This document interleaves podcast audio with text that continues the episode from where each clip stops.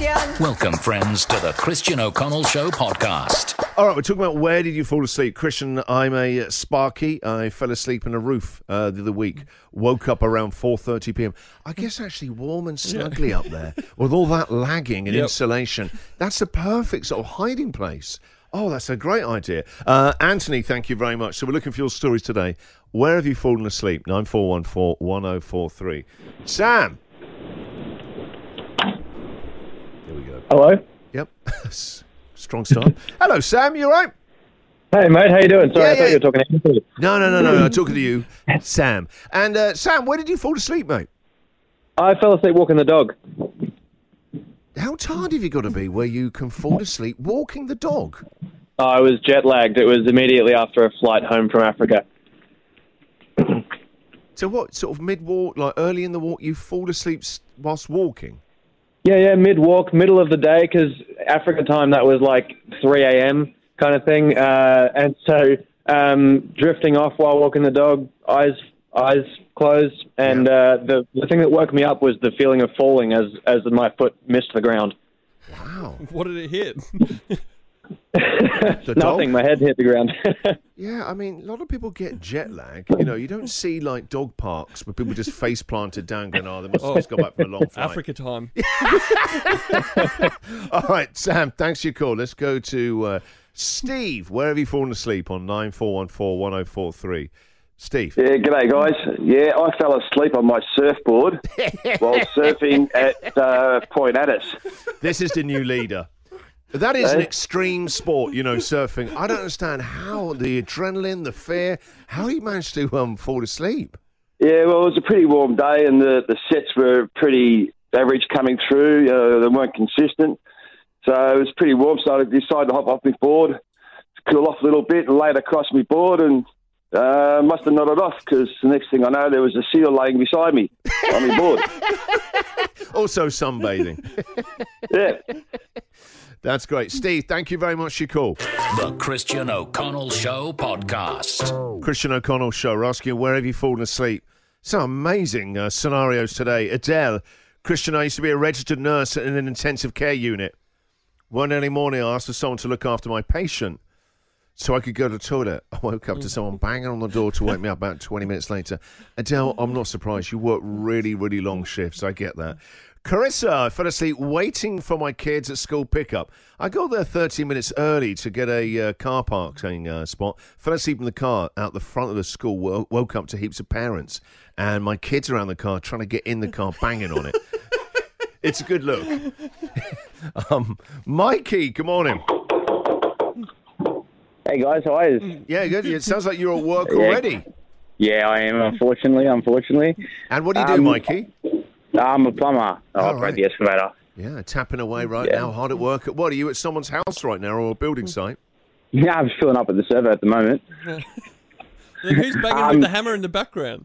Yeah, no, sorry, it's just a fuel pump. But um, guys, I fell asleep in a um in the excavator breaking rock for a couple of minutes. So uh, Again, a very but- industrial, intense job. The vibrations, the noise. You have to wear like ear guards, don't you? How do you Yeah. fall how do you fall asleep doing that, Mikey? Well, I don't know, it kind of like hypnotizes you after a while. So the duk duk duk duk duk constantly. So All right, take your word for it, Mikey. All right, Mikey. Yeah. Uh, it sounds like the car's full up now. Put that pump back. yeah, beautiful. Thanks, guys. So is he actually calling us from the pump? Which you're not allowed to do. You're not allowed to do. And it's not just calling radio station phone ins, it's just not being meant to be on the phone at all. Kim, good morning. Good morning. How are you? I'm good, Kim. So, where did you fall asleep? On one of our many uh, family trips when I was very young, I slept on the top bunk and I uh, rolled off the top bunk, got my head wedged between the cupboard and the oven, and proceeded to fall asleep until everybody woke me in the morning. This is amazing. What is it about as well getting wedged? Getting wedged is different between being trapped. Getting wedged means it's between two things, Yeah, doesn't it? perfect size for So your it's head. the top bunk and the oven you said you got wedged between. No, no, I fell off the top bunk and then got wedged between the cupboard and the oven that was on the ground level. So if you're falling off the top bunk, it feels like a dive move, doesn't Yeah. it? Where you're like, you know, doing some sort of swan dive, and then you get wedged is what hold, holds you in place. and somehow fell into the kitchen. yeah. Yeah, well, it was in a caravan, so everything's close by. Everything's possible. That's what they should have diving competitions where you dive into a caravan and boing around like a pinball. All right, Kim, thank you very much for your call. No worries. Take care. Have a great day. And you, mate. Trevor, good morning, Trevor. Hello, Christian. Yes, Trevor. Where did you get trapped, Trevor? No, fall asleep. Um, Oh, yeah, yeah. I fell asleep. I fell asleep on a today? roll on the. I fell asleep on the uh, Superman ride at Movie World in Queensland. Again, I don't understand how you can do that. Were you really tired or drunk? Uh, no, so I was 16 years old at the time, so I wasn't drunk.